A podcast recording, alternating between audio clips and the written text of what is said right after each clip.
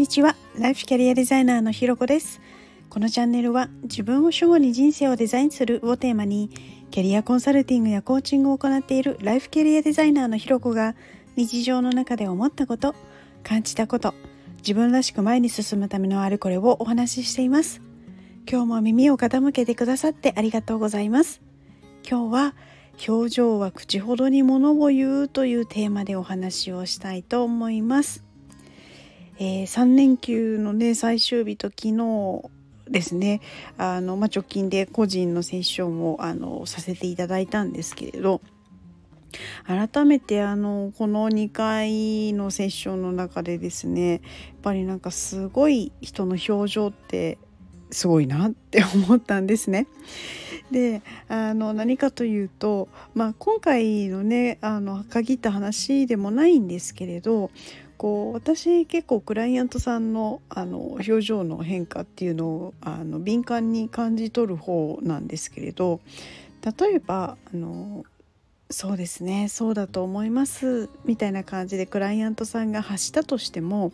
こう表情を見るとですねあれ？本当にそうって思われているのかしら？みたいにあの違和感を感じることがあるんですよ。でそういう違和感を感じた時っていうのは結構素直に聞いたりするんですね。でそうするとああそうなんですいやでも、うん、実はみたいな感じでこう本当に思っていることを話し始めてくださったりっていうことがすごく多くあるんですね。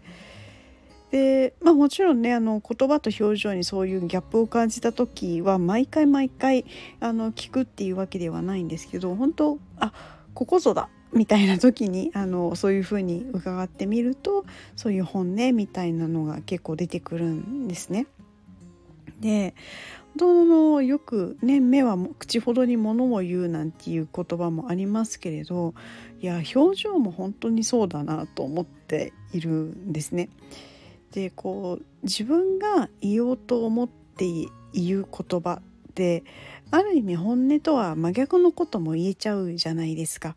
こうまあ嘘をつくではないですけれど本当はこう体調悪いのに「うん大丈夫です」みたいなことが言えちゃったりとか。であの表情ってある意味こう体の自然な反応というかなんかそういうものだっていうふうに思うのでこうなんか嘘がつけないというかこうコントロールできない部分っていうのも多いからこそあの素がすす素が出ちゃう素直な気持ちがなんかこう乗っちゃうみたいな感じがあの出るんだろうななんていうことを思いました。だから口でこう「いや元気です」って言っててもいやなんか見た見た感じなんかこう元気そうな感じがしないけどみたいなことってあるじゃないですかでそういうのってやっぱりこう隠せないというかあの自分の意思でコントロールできないみたいなところもあるんだろうななんていうことを思ったりします。ね、他にもこう例えば心底笑ってる顔とこう作り笑いの顔みたいなのをちょっとイメージしていただくとこうなんとなくこう微妙な雰囲気とかがやっぱ違ったりするじゃないですか。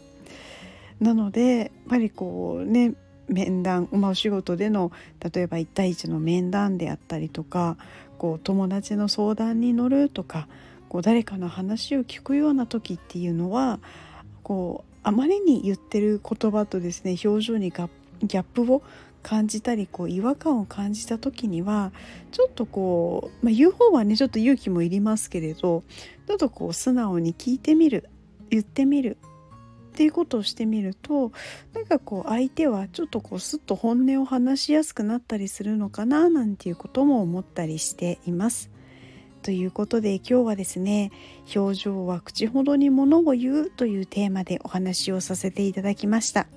ここまで聞いてくださってありがとうございます。いいね、コメント、レター、フォローいただけるととっても嬉しいです。よろしくお願いします。それではまた次回お会いしましょう。